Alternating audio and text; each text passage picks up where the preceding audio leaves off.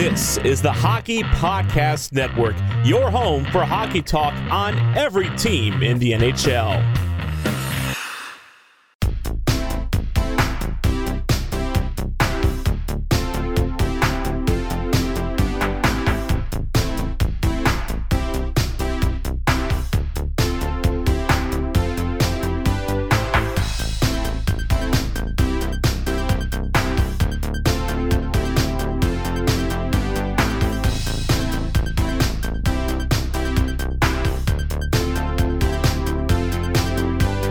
Offside by a Mile, the podcast for anything and everything Colorado Avalanche, and the official Avs podcast for the Hockey Podcast Network. Hello, everyone, and welcome to the 16th episode of the Offside by a Mile podcast. I am your co host, Tyler, as well as Jared today. Hello, everybody. Brett is off in the wonderful world of Edmonton Mm, tonight and cannot be with us. So fun. Well, that was a hockey game on Tuesday night, wasn't it? Uh, I guess you could call it that. It was it was a game of some sort. The Avs are certainly lucky they played the Calgary Flames. I would say so. Uh, yeah. Cause that was like watching paint dry for most of it. Yeah, that's that's most yeah, that's one of the most boring games I've seen all year. And neither team really looked great in any fashion. Other than maybe, you know, Five minutes left in the game when the Flames decided to try and tie it up. Yeah. Yeah, they uh they pushed right at the end of that game and had uh the Avs right on their heels. Um but yeah, like, you know, I don't know. It's been a while since I've seen like just such a boring game. I I like both these teams. You guys know by now that we're from Calgary. I'm a pretty big Flames fan for a while now. Um I wasn't I was finding it hard to pay attention, honestly, for the whole I, game. I was at the game with five Flames fans, and five out of five wanted to leave early. that's never that's never a good sign. Yeah. Um, the one, well, two, two bright spots in that game. Gruby Mhm. is back in the pipes, Yeah. and he crushed it. He looked nice. He looked good and healthy. Like no issue with No. movement whatsoever. he looked was on completely it. fine. Yeah. And Burakovsky. Bird baby. Man. I Now- love it. I love it. No, I'm not saying that Mac Daddy, either one, Kale or Nate, uh, played bad, yeah. but you expect them to play well. hmm Lately, I've been expecting Burakovsky to play well too, so that's not fair to say either. Yeah, he's But, really coming to his Man, own here. that second goal he scored. Ooh wee! Just he wow, yeah. It's- Commitment to the shot there. It sounded like it hit the glass in the building. yeah. It just the way it hit like the back bar. It sounded like it hit the glass, and I was like looking around for it, and then all of a sudden the they started selling. I was like, oh, okay. Right. On the broadcast, yeah, you're right. I do remember it making like a wicked sound. Yeah, it was weird. It was almost like it hit the dasher or something. But like Yeah. you knew he shot it high, so it's like clearly it didn't hit the bottom of the boards. Right. it was just such a weird sound, and then it never came on the net or anything. So it was just like, where'd it go? Yeah. that was that was something, man.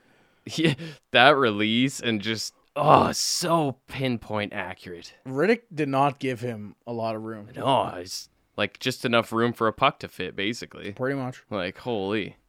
Such a good release. Like the almost the Matthews release where it's like the kind of like slight toe drag and then you just rocket it shelf. Right. Yeah. Little little angle change and freaking give her. But I mean, we skipped over the first goal, hmm but Which the first goal. Burakovsky got a freebie because Nathan MacKinnon, Oh yeah. our quarter season MVP probably, Oh, easy. uh, made a ridiculous backhand pass. Yeah. And also the exit by Makar on that play. Yeah. He picks a pass and he just fully commits because he knows he's got this puck.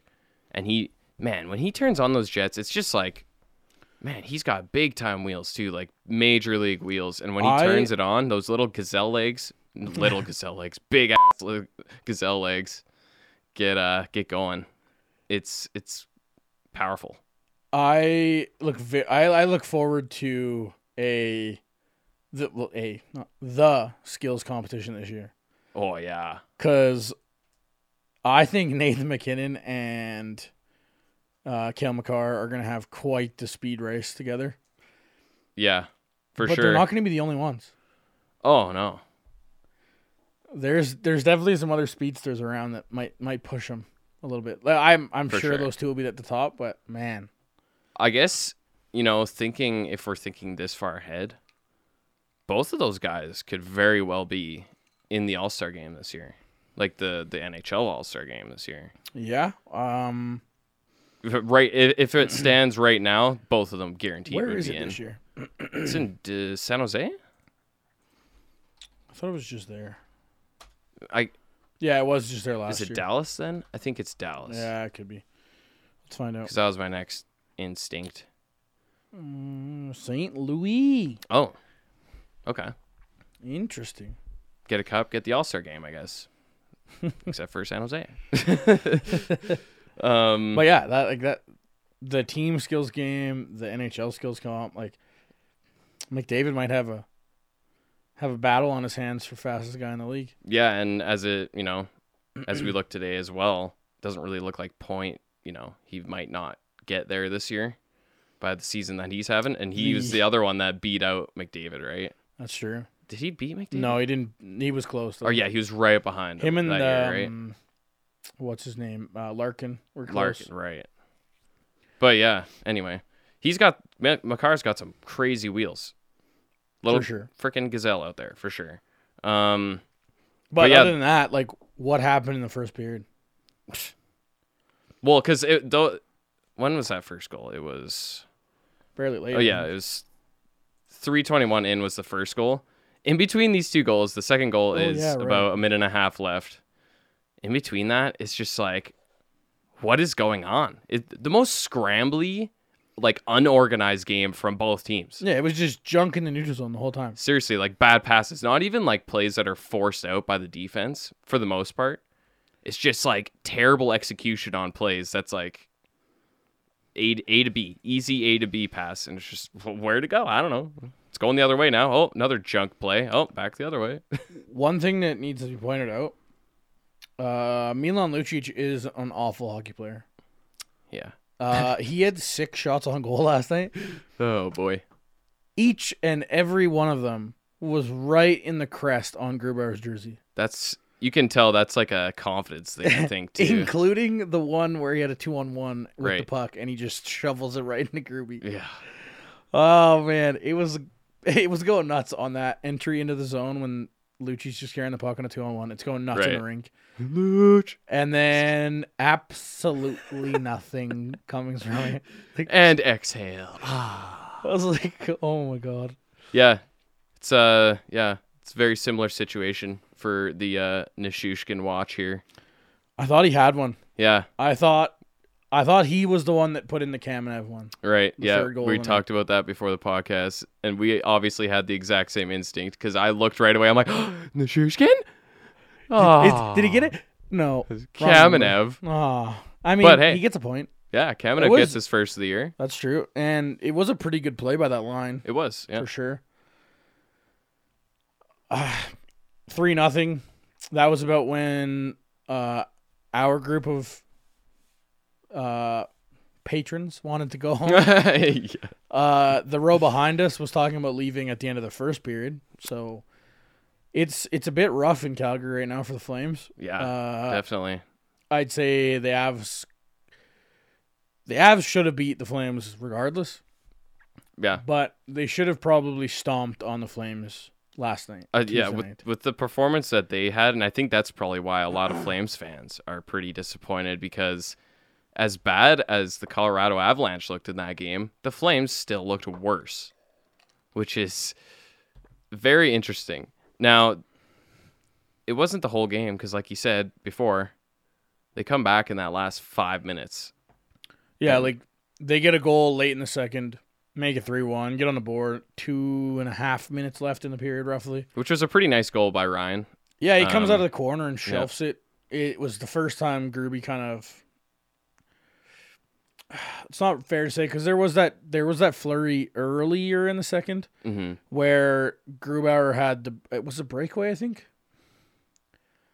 Breakaway or partial breakaway or something like that. Pad shot, couple of rebounds. Mm, yeah. And he was down and out, and that puck squirted out the far side of the net, and the Flames are putting that puck in the net every day, except the ref blows a whistle early. Oh yeah, right. So as fans, remember that. We Yeah. didn't get some whistles, but we got one Holy, that kept the puck out of the zone, out of the net.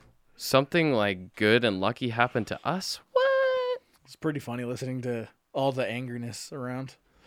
Uh, it was unfortunate for the Flames for sure because puck was loose the whole time. Grubauer never had it, but from the ref's point of view, Yeah, Grubauer tries sight. to he tries to put the blocker. Yeah, that was an puck. awkward one because it was underneath Buddy's leg. Well, so the, the first first part of the play is so it's like right pad save, and then the guy shoves it back into the right pad again, and Gruby tries to put his blocker on it with a stick in it, his hand. Right. And from the ref side, that's the side the ref was on. It looks like Gruby gets the puck under there, yeah, exactly. and then all of a sudden it's actually out the other side. Ref blows the whistle on. I can't even remember whose stick it was, but wide open net for the Flame, and no dice. yeah. Gruby how did make. goes. I don't know if you guys saw it, but Gruby did keep the puck out of the net after the whistle yeah, yeah. in a Marc-Andre Fleury esque great save. I'm just kidding. It was after the play. No, he definitely was not trying. Uh, but you know, like uh, the Flames, they made that one push that kind of was scary for the Avs. But again, like you said, that basically until Derek Ryan scored late in the second, there was nothing. yeah, Yeah, Gruby made some saves. Like the Mhm. Flames had lots of shots. they did. Not Sorry, shot attempts. yeah, They missed the net about a hundred times. yeah, for sure. But but wow, what did they end up with? Like 30, I think it was like thirty-seven or 33 shots. yeah, thirty-three. Yeah, With about I don't know. I like I'm not even kidding. Seventy five shot attempts, probably. yeah. It's probably not an exaggeration at all, really. like And would- but that is the other thing is, I will say, the A- I I felt like you know the Avs knew they weren't playing that well in this game. You could tell, obviously. Um, but one thing they were doing well was just trying to straight will their way to a W. yeah, And it was very noticeable at the end of the game. You know, people are giving out their bodies everywhere. Erik Johnson. Yeah, freight. Yeah. Whoa. What a what a. yeah. Uh, one other thing that was good. I mean, it is Flames here, but perfect on the PK. Yeah. Um, whoa, what was I gonna say? Oh, we've we've said it before on this podcast. I'm sure of it. Good teams win moldy games. Yep. Yeah. Good exactly. teams find a win, uh, find a way to win this game. hmm The Avs did that. wasn't pretty. Should have been prettier, Could have been. but they keep the Flames basically out of the game until fifth, five minutes left in the third Mhm. ish. And that's playing for, or that's playing with the lead for quite a while. Yeah, for sure. So you know, it's it's bound. It happens to teams, right? They Yeah. get a little too comfy. Blah. You start sitting back, especially when you've played with the lead like all game, and you're like, okay, we got five, six minutes to go. Let's just clamp it down and get up, get off the ice with the two points. Yeah. Uh, another thing to remember that Derek Ryan goal snapped a 167 minute shutout streak for the Flames. Oh yeah, right. So, uh, Jeez. kind of disappointing being an Avs fan. Kind of weird. I was sitting in there like, can they get it to three games? Oh yeah, I, I Can kind they, of can they make that. it three games in a row without scoring? Jeez, This place will burn down if they don't score. Yeah. Unfortunately, it didn't happen. But then with what is it, four and a quarter minutes left to go, Yeah. Pretty much. uh, Mangiapane Manji. blocks the shot from the point from his own teammate and then scoops the rebound into the net backhander. Mm-hmm. Not a great goal. Grubauer overplays it a little bit. Um, the typical you're supposed to get your chest in front of the shot as a goalie, so you're sliding. But when you do that, then you leave the whole bunch of net open. Yeah. And with traffic like that, there's Mangiapane and I can't remember who was in front for the Avs, but you had two guys right in front of you. There was a very good chance that's hitting the guy. Right. I don't know if he should have played it that aggressively. That being said, he's rusty a bit. forgiven. Yeah, yeah, it's not, fine. Not the greatest goal, but also not really his fault. Yeah, Kind of a case of not playing the guy hard enough as the defenseman. But yeah, is what it is.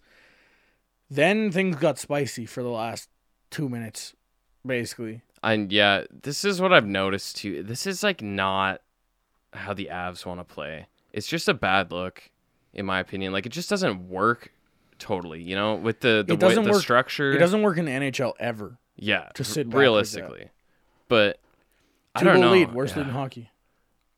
Very, very, very true. Um, it's just yeah. I, I think- find the the Avs are way more of a threat. Like just just battling more, like actually getting into the battle in that D zone, like not just collapsing and sitting back so ever so patiently in a way, you know. Like okay, no, I just I don't want to give a, give them a passing lane here or anything.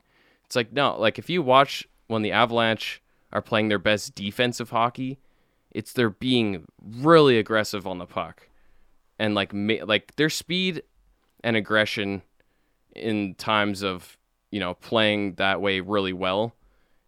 That's what kills other teams' offense because they can't sure. even get anything going. The speed is too crazy, too much pressure. And obviously, it's tough when you're up two goals and you're trying to hang on. And the Flames are, at this point, pressing hard. It's just, it's hard to not get sucked into that play. And I guess, you know, in the end, I'm just saying it sucks to watch and it's very freaking scary to watch. But at least it got done. Uh, as you said earlier, as a Flames fan, that is a Flames uh, strategy forever built into the team's DNA. Like it's Yeah. you put that jersey on, you sit on two goal leads and lose them. That's like their Yeah. job. It's not ideal. It's never ideal. Mm-hmm. Again, good teams don't do that either. Mhm. Problem with this one is Ian Cole takes a high sticking penalty with Right. 20 seconds to go. Just pooped out there. Yeah, he'd been out there for a while. He unfortunately gets to stick up It's, and yeah, it's just unfortunate, really. It's it's bad that he's been on the other side of some calls this year, quite a few calls this year. That one I don't completely blame on him. It's just like it when happens, when you're tired, it you, things just stop functioning properly. Yeah. It's like yeah, I was gonna say that too. He's been in the box a lot this year, Yeah, especially lately. You were kind of bringing that up two weeks ago. Yeah, It sucks. It's not the greatest timing. Obviously, he didn't plan on being hemmed in his own zone, but here we are. And Erik Johnson to the rescue, like a madman, just blocking shots for the last twenty seconds. yeah. What a beast! That's just straight up veteran leadership right there, man. Yeah. He took some sticks. He took some pucks. Yeah, 20 seconds later, Avs walk out with two points. bam. Uh, Burakovsky first star, Makar second star. Pretty good night. Yeah, I guess we can touch on that too. Kale, uh, Kale Makar. Nathan MacKinnon, second star of the week by the NHL. hell yeah. Not sure I agree with it. Uh, not to sound like an anti-homer, but McDavid had 10 points, Draisaitl had 9, and a defenseman in Keith Yandle had 8. So, yes, Makar had, or I mean, MacKinnon had 4 goals and 7 points, but 8 points out of Yandle is crazy. Yeah, that is that is insane. And he was especially thir- Keith Yandle, he was man. third star underneath, and Draisaitl was just off the list. just snubbed. I was like, oh, I don't know about that one. no, like I'm sure they really don't care, even when they Yeah, win a too. star in That the week. too.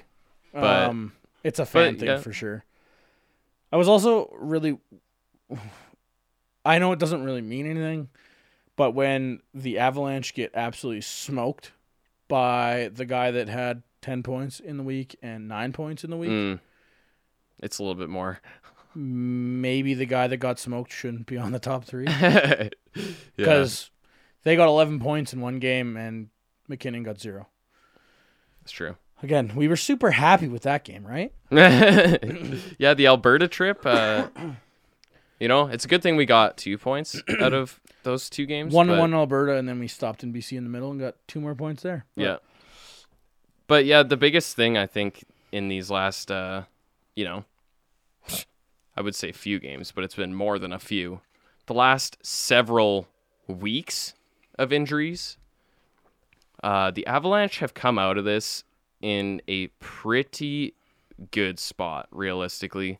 And that's, I think, the biggest thing that we have to remember about even the game on Tuesday night against the Flames is that this is still a very broken team. And yeah. this is also a thing. Gruby comes back, and that's the kind of backstop we get from him.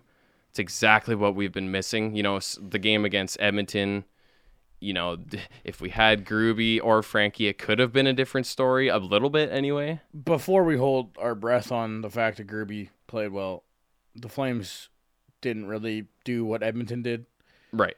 No, not even close. Um, The quality was. I honestly close. think I honestly think that the way the Avalanche played on Tuesday night in Calgary and the way they played on Thursday night in Edmonton is pretty similar.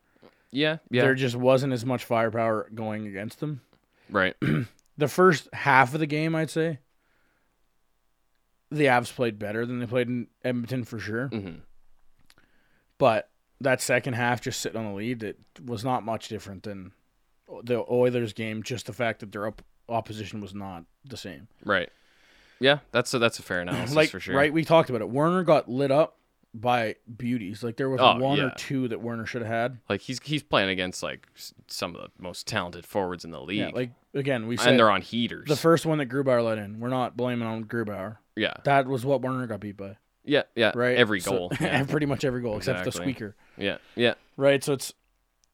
I do like. I'm not gonna deny like they won the game. It's all good, but hmm they did not play well. If they No. play, if they play a game like Tuesday, Tuesday against the Wild on Thursday, they're gonna have problems. That could be an issue. Even though the Wild sure. aren't good, which we're gonna get into, but Yeah, you you got to show up. Uh, you get an, you got the night off, like I said, got the moldy win, but let's not make a habit of that.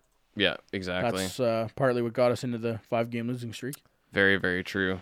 But yeah, like you said, last uh, six games they're five and one. Yeah. On, you know, some tough road games with travel, you know, yeah, down we were down 7 players at a time. Now we're just down to Rantanen, Wilson, Landeskog, Calvert, and then Jost now as well. It's just like, ugh, okay, we need we need our boys back now. This is what I'm, you know, going through in my head is just it's actually amazing that we've gotten this far with the amount of injuries we've had. And once we start getting these players back, and hopefully, knock on wood, we don't lose anybody else important, this team is going to just come out of this flying. They better. Like I, I almost guarantee that once you know we get three, four of these guys back, Rantanen, Landeskog mostly, right, and Calvert's freaking important too. I'm really curious to see what happens with MacKinnon and Burakovsky Right? I was when just thinking. Rantanen and Landy come back. Yep. Does this maybe free up room for Rantanen to drop down? It might, or yeah, I guess you can't really move MacKinnon down a line, but Yeah, well, yeah, you're not. I, I don't think you'd put like Donskoy with them and then move. Uh, why can't I think right now? who are you? What? I did. I'm retarded. It's okay. It happens. Anyway, uh, yeah, like you're right. You're not gonna move Nick MacKinnon onto the second line with Burakovsky. Yeah. The other team's not gonna believe that. yeah. That'll be their first line. Yeah, exactly. So tonight the first line is this line actually. Um but yeah, it it definitely, you know, gives an opportunity and different outlooks and possible mix-ups with some of these lines like cuz Burakovsky and MacKinnon have definitely found something. And that's the thing is I think Burakovsky is a hell of a lot more dangerous playing with MacKinnon than the boost that Rantanen would get from MacKinnon, you know? Like I feel like Rantanen can make his own magic happen. Well, it's kind of like the Leon Draisaitl McDavid Right. line, Yeah. where you know for sure in Edmonton they want those guys to be on separate lines to Mhm. drive other players. Sidney Crosby, Evgeny Malkin, right? They rarely ever play together unless absolutely desperate. Um, Crosby and Malkin both drive lines. They play Mhm. get players to play up to them, right? Right. like Crosby always plays with Guentzel and stuff, and Mhm. Malkin with obviously Kessel was pretty solid. Hagelin was solid. That Malkin normally gets decent wingers, Yeah. but again, that turns in that turns like a, a guy like Hagelin in from like a second liner into like a one B type winger, right? Yeah. Where, yeah, sweet. Landeskog, MacKinnon, and Rantanen are a fantastic line. Yeah. We all know that. And so far, uh, the Burakovsky, Donskoy, Kadri line, or whatever you want to, Whatever iteration of that. whatever we get. happens on that second line has done fine. Yeah. But what if you can have a one-two punch that's basically two first lines? Right. And if splitting up that the top three, the perfect, the perfection line, leads to having two really really good first two lines, that is a incredible one-two punch. Look at the Leafs at like the beginning of last year. Look at Tampa Bay. hmm Yeah. Again, look at Pittsburgh. Like those Cup teams from Pittsburgh had that. Yeah. Uh, I don't think anybody listening to this podcast thinks that's a bad idea. Yeah. And right. And you see it in, especially the last, I'd say, you know, four or five games. And it's funny. I don't know if they're like listening to us, but like Burakovsky has gotten more and more ice time with MacKinnon. And look what's happened Yeah. because of it. MacKinnon can, you know, suck in all the all the defenders and all this attention on him, toss it over to a decently open Burakovsky, and that freaking wrister that he's got is gonna do the rest. Like, so that's a good point because I was thinking about the same thing, and I mean, yeah, it's good. They got options now. In a way, some of the injuries that have happened to the top guys, Ranton and Landeskog, have given those players an opportunity and it's like Donskoy too. Like Donskoy was playing with MacKinnon and then like Jost for a while, MacKinnon Calvert for or yeah, MacKinnon Calvert for a while and Donskoy. And he's looked decent too. Yeah. So, you know, it's it's good. It's it's a good sign cuz once we get these big boys back, lots of options and everyone's, you know, giving her. It's good. Yeah, I saw a tweet today. Burakovsky gonna sm- smash his career high. Well, Oh, on pace to smash his career high. Donskoy, clearly we talked about it. He's on pace to smash his career high in goals. Yeah. Kadri looks like he's gonna set a new career high. Or he's on pace at least, right? And Like, he's at least on pace to be as good as he's been. he scored 30 goals in Toronto. Right. If he's gonna break that, sweet. Yeah. Yeah, if he breaks 30 goals this year, that's huge. Yeah, and that's going to go a long way. I feel like, in a way, Kadri's been a little bit quiet the last few games, but he'll come around. I'm we'll, too we'll get into that. it in a second, but I have a feeling Saturday will change this. Yes, yes, yes. Um, we caught up with uh, Isha from the Soda Pod. hmm the Hockey Podcast Network's uh, Minnesota Wild podcast in our Across the Rink segment this week. Hell yeah.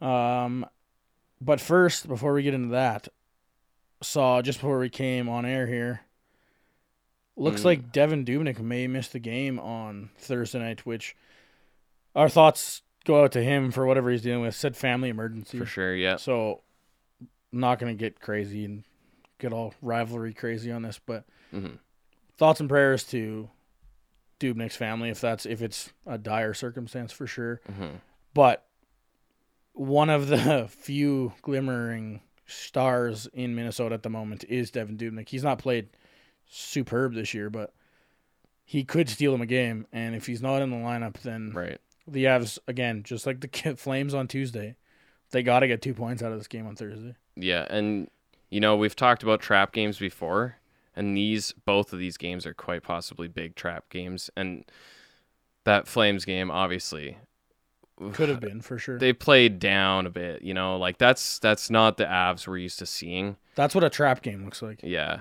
and that's kind of been like the last few games. I think we're just losing some steam. I don't. I'm not really sure. Everything's not quite clicking the way it was before, and it has over this season. Um, but yeah, you're right. This is a crucial two point. You can't mess this up.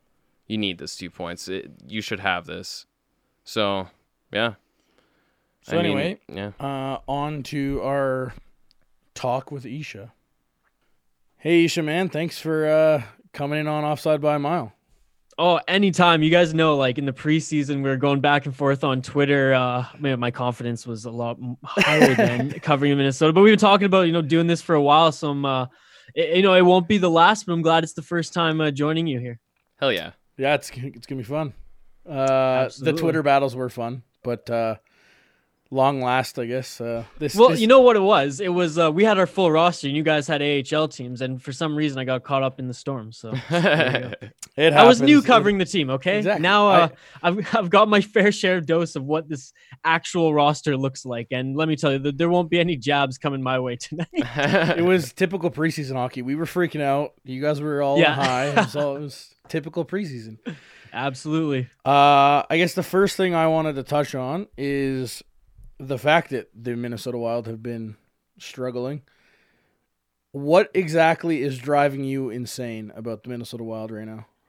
Oh man, honestly, that they can't, and this is so cliche, but that they can't put a, a full 60 minutes together. And, and I mean, it, I'd say that this team is the best example of that, Eh, that that I've seen in years. Like the Minnesota Wild, they'll either play an outstanding first period, you know, go, you know, match the play in the second period, and then just play a god awful third with like the last minute push where you're just like, okay, it's too late now, Too late, boys. guys. Or yeah, or you know, they'll put up you know, up to 20 plus shots in the first period, score nothing, and then have, you know, freaking Nashville score four against them. And the, you know, they get shut out despite out shooting the team, like whatever it was, 37 32 by the end of it. So they just can't play a full, yeah, a full game of hockey with the same pace. Uh, they're not the fastest. And uh, this this is nothing new for anyone who has been following this league or following this team. Even if you just you know put up their roster on Hockey DB, they can't score goals. No, Like, they're Eric- never they're never going to win track. No, meet. and Eric Eric Staal leads the team with six goals, respectfully. Jason mm-hmm. Zucker with five. But then you have third in scoring on the team, Brad Hunt with 10 points and five goals. Like you're not like taking nothing away from the Maple Ridge BC boy. Like I hope they deal him for a third or something at the deadline. But if you got Brad Hunt as your third leading scorer, you know that's bad news. right. Yeah, that's not exactly ideal.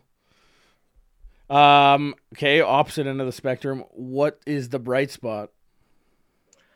Ooh, that's a hard question. I Um, figured it would be. That's what I was hoping. the bright spot is that some of these younger players who've had slow starts or who haven't been able to uh, get any points are starting to do so. For example, uh, Jordan Greenway, though he only has one goal, and I believe it was off his ass. Um, he has seven points in 18 games, and he looks like he looks like he may be uh, that dominant power forward that we all you know thought he could be when we saw him play in the NCAA and in Iowa, respectively. Um, Luke Kunin, he's just uh, the hockey gods just must hate Luke Kunin because he's doing everything right out there except get rewarded. He does have four goals on the season, seven points, but you know he could be up there, you know, with, with the Brad Hunts and Jason Zuckers, for example, um, in the point department if he had a little bit more luck. And uh, the same goes for you know uh, Joel Eriksson Ek. He's not really the most offensive inclined player. He misses the net a lot, but he gets in the right spots and. uh is smart enough to at least help drive offense, if not make space um, with his two way game, which I've been really impressed with. So the young players, there, there's something there, but oh man, the more I watch this team, the more I kind of realize that I don't think these are the the next wave of of wild players to build around. I don't think they're they're going to be elite, but for now, th- th- there's some there's some positive in that. I think I saw one of those uh, soda pod tweets the other day talking about the Paul Fenton experience being part of the Oh. problem. Well, yeah, was- that that was a whole and like I, to be perfectly honest, I didn't cover this team directly last season, but you know I'm a huge league wide hockey fan. Um, and man, Paul Fenton, he just made a ton of noise. Like usually, a lot of news doesn't come out of Minnesota, especially now that they're not really a contending team. They're not really. uh, Even last year, you know, they, they didn't make the playoffs, and though they were on pace to, the story was that Paul Fenton really screwed this team over with you know some of his moves that he thought would better the team, but also just ruining the locker room. Like things like sending uh, Joel Eriksson Ek and a couple of the younger players down to the minors right before you know they were they were going to go on a break and have like some uh, team team bonding. I think there was like a Vegas trip with some of the boys, and, and just not even having you know the foresight to think that you know making this move at this time could hurt not only the development of the players who potentially need rest, but also you know the, their chemistry in the room and uh, you know developing as a, a pro at the National Hockey League level, and then just some of the trades like sure Kevin Fiala he could turn into something great. He's only 23 years old and he's coming into his own now. Um, you know, we, kind of see flashes of what Fenton loved so much in this player that he, you know, drafted um, in Nashville. But I would much rather, I would much rather have a Granlund on this team right now. I mean, whether he plays center or, or wing, because when Bruce Boudreau took over this team, uh, Granlund predominantly played the wing, but our center, we have no center depth right Yeah, I mean, no. Eric Staal's our top center. Koivu's our second line center. Guys, Koivu should be just fading into the sunset nicely right now. Yeah, he shouldn't be playing the amount of you know minutes that he is. So and neither should Eric Staal. Like Eric Staal Well, should be a second line center all day. Oh, abs- absolutely. But if Eric Staal's gonna be able to play at this level, like we need someone. Hell, he's got 14 points right now. That's another guy. Like if you can dish him out at the deadline for like a 2nd mm-hmm. and maybe a sweetener, God, this this team like Billy Guerin's gonna have to do. And he has he was quoted in a recent uh, Michael Russo article. Michael Russo, uh, uh, the reporter for the Athletic covering the Minnesota Wild. You know, he, he was quoted directly saying, uh, like. I'll have to make some hard decisions this season. I, I imagine he was alluding to the trade deadline or leading up to it. yeah, trade deadline's gonna leave a skeleton crew behind for sure. I would think. Yeah. Well, and that honestly is, I think, what the Minnesota fan base is hoping for because next season there's going to be a lot of new faces on this team. You know, two of which coming, uh, uh, coming out of Russia, where they have this young stud in Kirill Kaprizov. I mean, he's coming over, and I imagine he's bringing his uh, his center over as well. uh, speaking of, you know, new faces and, you know, alluding to some changes coming throughout the season for the Wild, what are your thoughts on Bruce Boudreau and his job going forward as this is his fourth season with the Wild, but, you know, the last three seasons have at best been mediocre? Yeah.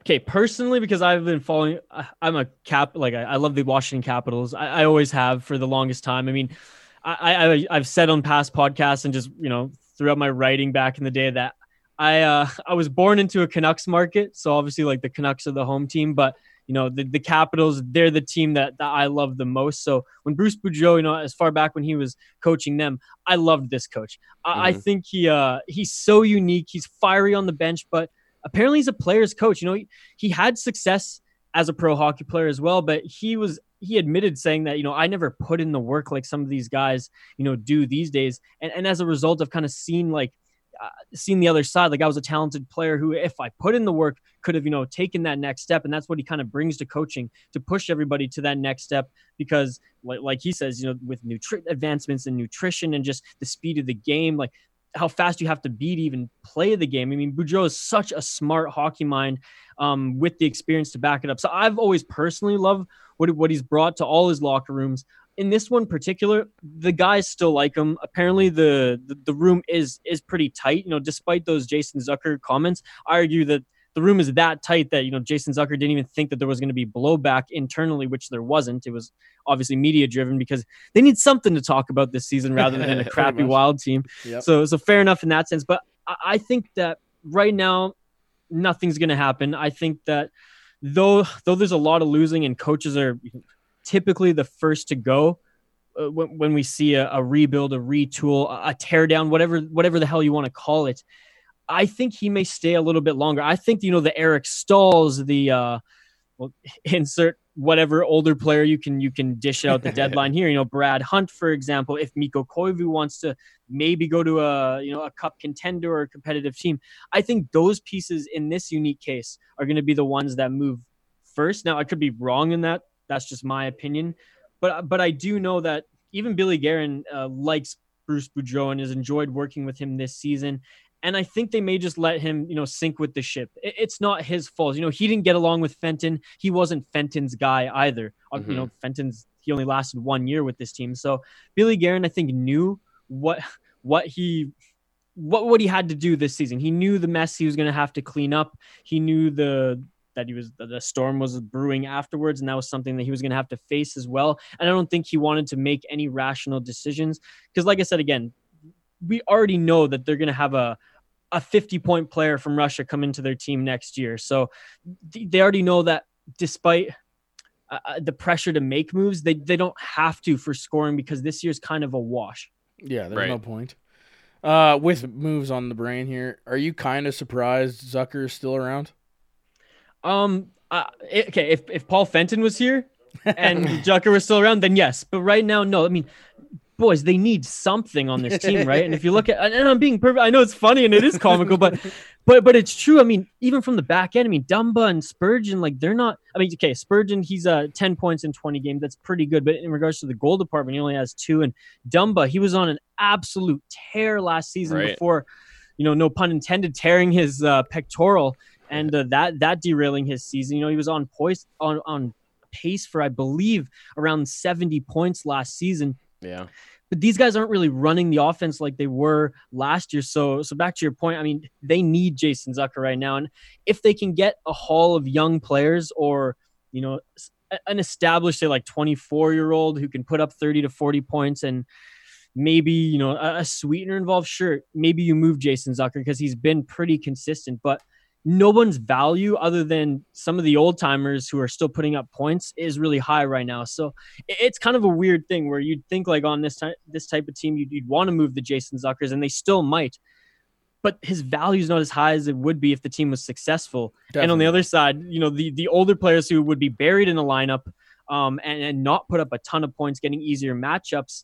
Um, are putting up points on this particular team and thus have value. So it, it's it's it's a, it's a weird, it- it's such a unique situation, and it, it's kind of fun covering it from you know covering it from an uh, out, outside the state of hockey as just a hockey nerd and enthusiast um, and sports guy and myself because I've never I've never seen a situation like this. You know, I, I've been covering You Vancouver. have.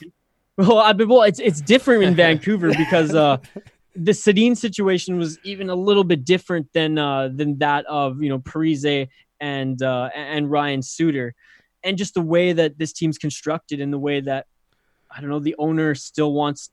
He, he still believes he has a, a, a team that can win. I, I don't know. I guess there are comparisons with Vancouver Canucks, but it's just I, I feel like with the, the quick turnover of the general manager, that this is a completely unique situation because this Yeah. year even even I was going into it thinking that it was a wash, right? And Right. usually you think your team is either going to be rebuilding or you know ha- have a direction. Right now it's kind of let's see what happens and then we'll start uh choosing a path.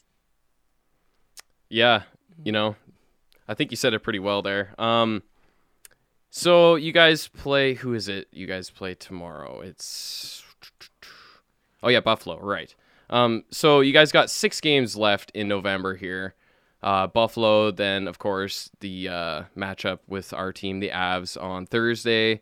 Then you guys go on that three-game road trip: Boston, New York, uh, New Jersey, then end at home with uh, Ottawa. So you got six games left in the month. In a month that's been, you know, looks to me very up and down.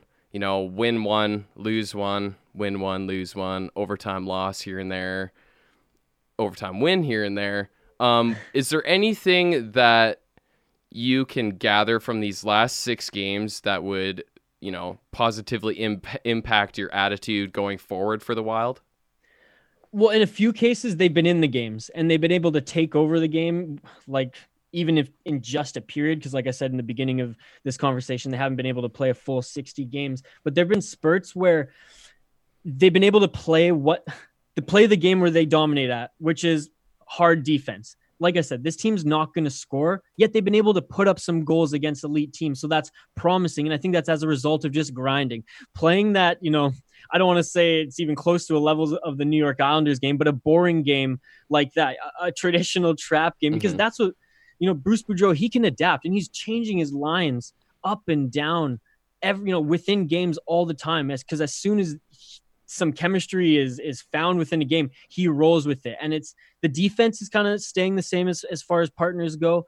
But that's the thing, guys. If the defense um, structure, not only from the back end, but but from the from the offensive offensive players as well, if that defensive breakdown um, is shot, the, this team has nothing. So if this team can at least continue to play hard defense and not lose uh, battles in the neutral zone, that, then they have a chance. And that's what's been evident in these last few games. I mean, that, that game against the Sharks, that was an absolute roller coaster. Um, I, I thought that uh, Pete DeBoer was going to be fired at the end of that game, win or lose. I, honestly, if I thought Right. if it went into overtime, I, I was gonna place money on it. I was gonna try to find some futures bet quick. Like, he's he's done. He's done because that was that that was credit to the Wild. A lot of people are like, oh, the the Sharks just just gave up there. No, no, no. The the Wild were were playing sound hockey against them in that game. Uh, they beat the Arizona Coyotes in a game where I talked to Corey and Richie, uh, the the host of the Arizona podcast here on the Hockey Podcast Network, and they were complaining, saying that Arizona played down to the Wild. Listen, Arizona, they didn't shoot the puck. You have to shoot the puck to get lucky. So I'm glad that the Wild were able to put up four in that game. And uh, well, the Kings was a wash. They came back home um, after staying in, uh, I, I believe in, uh, or sorry, that one was a wash just because of their schedule there, and they were just so tired. What I was surprised though, and this is what I was getting at uh, in that in that last bit part, and was they stayed in LA an extra night instead of coming home um, to Minnesota to play the the Coyotes, and so I was really surprised that they were able to get a win out of that one three two because I thought they were I thought they were going to be lethargic like they were in the Kings game. Um, they looked good in the Coyotes game prior, and they looked like we said they ended the the game well against the San Jose Sharks. So I wasn't surprised that they just that they just really just couldn't even skate in that Kings game from from what I saw, despite putting up a fair amount of chances. But I thought it was going to be a wash in there, or in, yeah, in the Arizona Coyotes game coming home. But again, I don't think Arizona played down to their level. I think they just they they play better at home and they had something to prove to their fans and um you know their their sellout streak this year was broken by a small margin but i think you know especially for some of the older players like ryan suter you got to play for pride at some point I, I believe that you know that noise was still seeping into the room um you got anything for us um well i was just gonna i was gonna give you guys one more thing to chuckle at here uh 13 out of their first 18 games were on the road to start off the season, boys. So I think Yikes. that's another, you know, a factor to why this team has not been able to to gain any traction. That is how you tough, highlighted it, it's kind of up start. and down, right? And now off again on this road trip. Seven out of their next ten are on the road. Right. So. I mean, I'm used to everyone, you know, bitching and complaining in Vancouver about, oh, the Canucks have such a bad schedule. I haven't seen a schedule like this in all my years of, of following sports and, and broadcasting about it. So again, just another unique aspect to this this crazy season. Um, finally, on our end, you kind of touched on it. The fact that the Wild seemed to come in a wave, opposed to playing a full sixty minutes. Anything else that Avs fans should be worried about on Thursday night? Ooh. Well, actually, we're we're we're playing you guys at the best opportunity because you guys are banged up and we're relatively healthy. Um, I think just the, the, the defensive game. Sure, you can try to outskate the Minnesota Wild, and you probably will because the likes of Zach Parise, you know, look like they have they're skating with dumbbells out there. But don't um, underestimate uh, their neutral zone defensive breakdowns. If it if it works out and they and the, the Minnesota Wild can execute it soundly, they will move the puck up the ice and win those uh, neutral zone battles, not with speed, but but with grit. Like they, they're an old time hockey uh, team, both in age and in uh, style right now. Hmm. And just a couple players to look out for. Kevin Fiala Fiala is kind of on a heater right now. He's starting to you know get some chemistry with uh, this team. Matt Zuccarello coming off injury is starting to play well. Um, the line of you know Eric Staal, Jason Zucker, and Zuccarello, they have chemistry they're again they're they're funny as they come in waves as well. But keep keep your eye out for Jordan Greenway and Luke Kunin too. I, I really, you know, like I said, I don't think these guys are going to be the core moving forward. I think it's going to be the next core that the Minnesota Wild, you know, go all in on in regards to you know the Stanley Cup aspirations. But Luke Kunin, Joel Eriksson Ek, and Jordan Greenway, they often line up together. Sometimes Ryan Hartman comes in uh, in, in relief there. And Hartman's not putting up the points, but you can see in penalty minutes at 33 um, and, and, with his ice time, he's really been a, a great, you know, plug and play player for this team because he has a little bit of speed as well. But, but keep your eye out for, for those young guys because I think they're going to make some noise um, in, in that game for sure. Awesome. Uh, great chat. Glad you could finally get on the Offside by a Mile podcast. And yeah, man. I've, well, it's been uh, it's I've been look like I said I've been looking forward to it, and we'll have to do it again soon, whether on Patreon or uh, the next time we meet up. Yeah, you're a busy sure. man. It's hard to get a hold of you. Hey, but I'll make time to talk hockey with you boys whenever. Just uh, you know where to find me. It was a blast. Thanks. Love Isha. it. Anytime, boys. Again, thanks to Isha from the Soda Pod from the Hockey Podcast Network. Um, I don't imagine many of you listening to our podcast feel like going to listen to Minnesota Wild podcast, but if you do, they're a very good source. They just got a new host, Yeah. an actual Minnesota Wild fan from Minnesota. So there be you a, go. Should be a good addition. Get some new voices in uh, to talk about a crappy team. It's gonna be fun. Um, I guess to finish her off here, we kind of alluded to, but Saturday night, in, back home at the Pepsi Center, the Maple Leafs are in town. mm-hmm. The first game against his only other club, Nazem Kadri gets to face off on the Mike Babcockless Leafs. Mike Babcockless. Mike That was perfect. That is just one of the best words you've ever said. Totally not what I meant to end up with. Babcockless. Babcockless Leafs. yeah. Big fan of that. That's uh the story of the season, I think, for the Leafs. Um, Blew my As, you mind know- that that actually happened on Wednesday. yeah, I definitely. That's the first thing that came into my mind was just I did not think this was gonna happen so quick.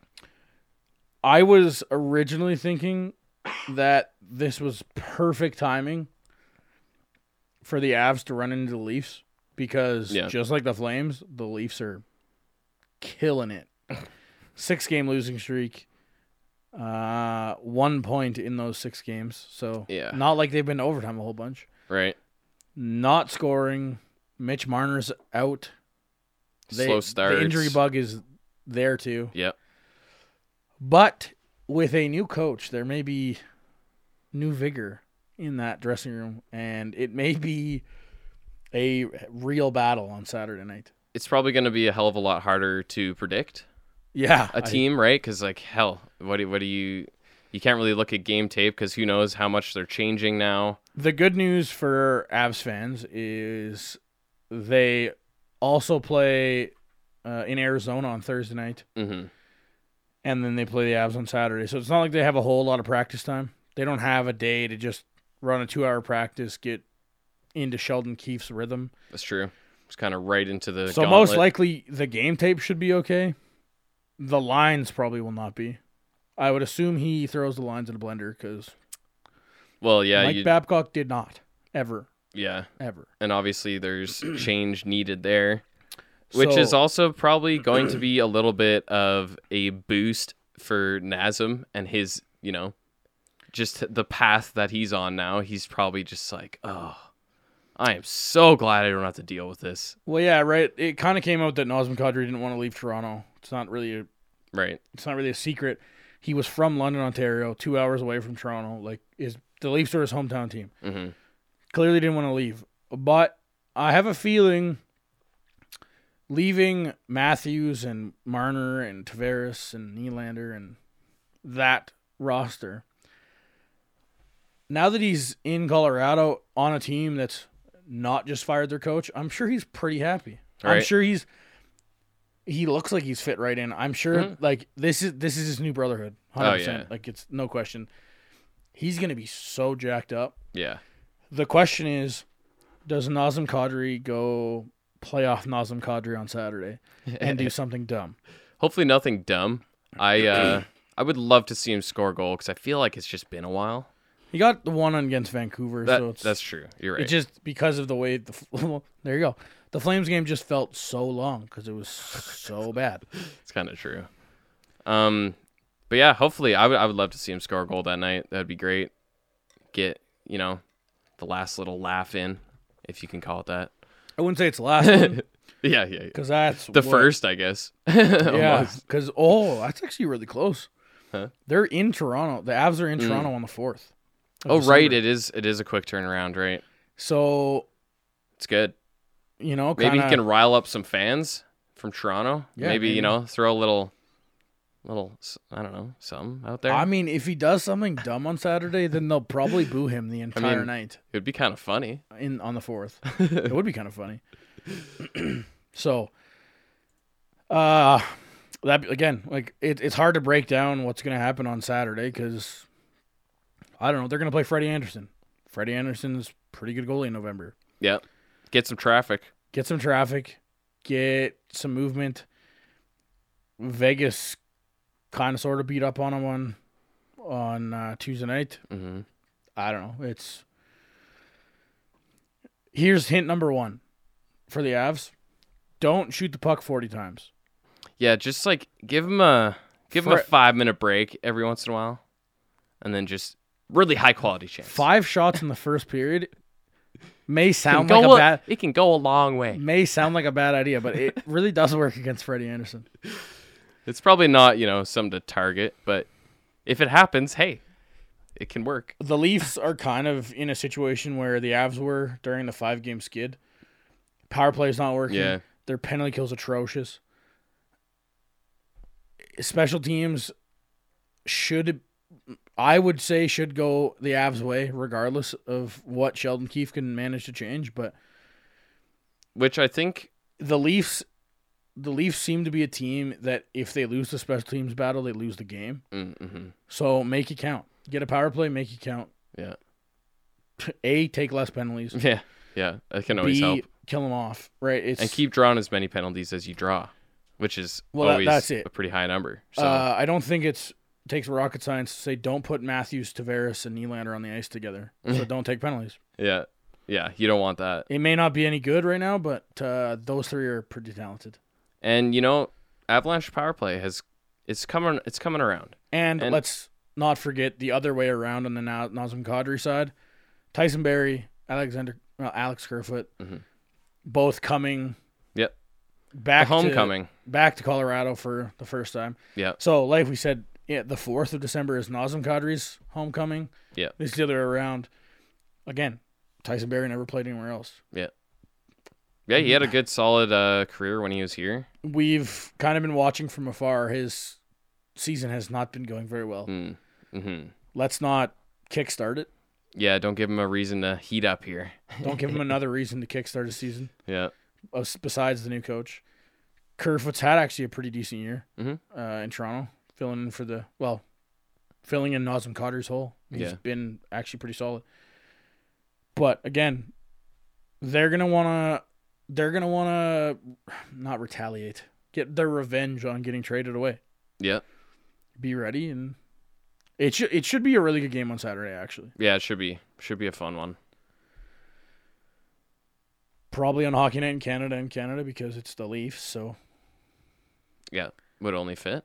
nationally televised in Canada. I don't know. It, I don't imagine it's nationally televised in the states, but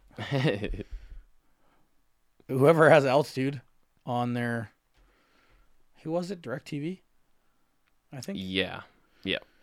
Come on, Dish and Comcast, you Yeah, that's it. You friggin' guys. Or go watch at the bar. One of the many many Yeah. bars that has it on. True that. That being said, uh, I think we will finish her up and thanks for tuning in, and we'll catch you on Monday. Tuning in in. Tune in in. Thanks, guys. Don't forget to visit us on Twitter at Offside by a Mile to join our conversation and have your voice heard. Also, check out the rest of the Hockey Podcast Network on Twitter at HockeyPodNet and the HockeyPodcastNetwork.com. You can listen to the podcast there or anywhere you get your podcasts from. The biggest thing you can do to support us is by going to iTunes or Apple Podcasts and giving us a five star rating. Also, if you're looking to donate to the network, visit the Hockey Podcast Network's Patreon page. All donations go straight to the podcast host.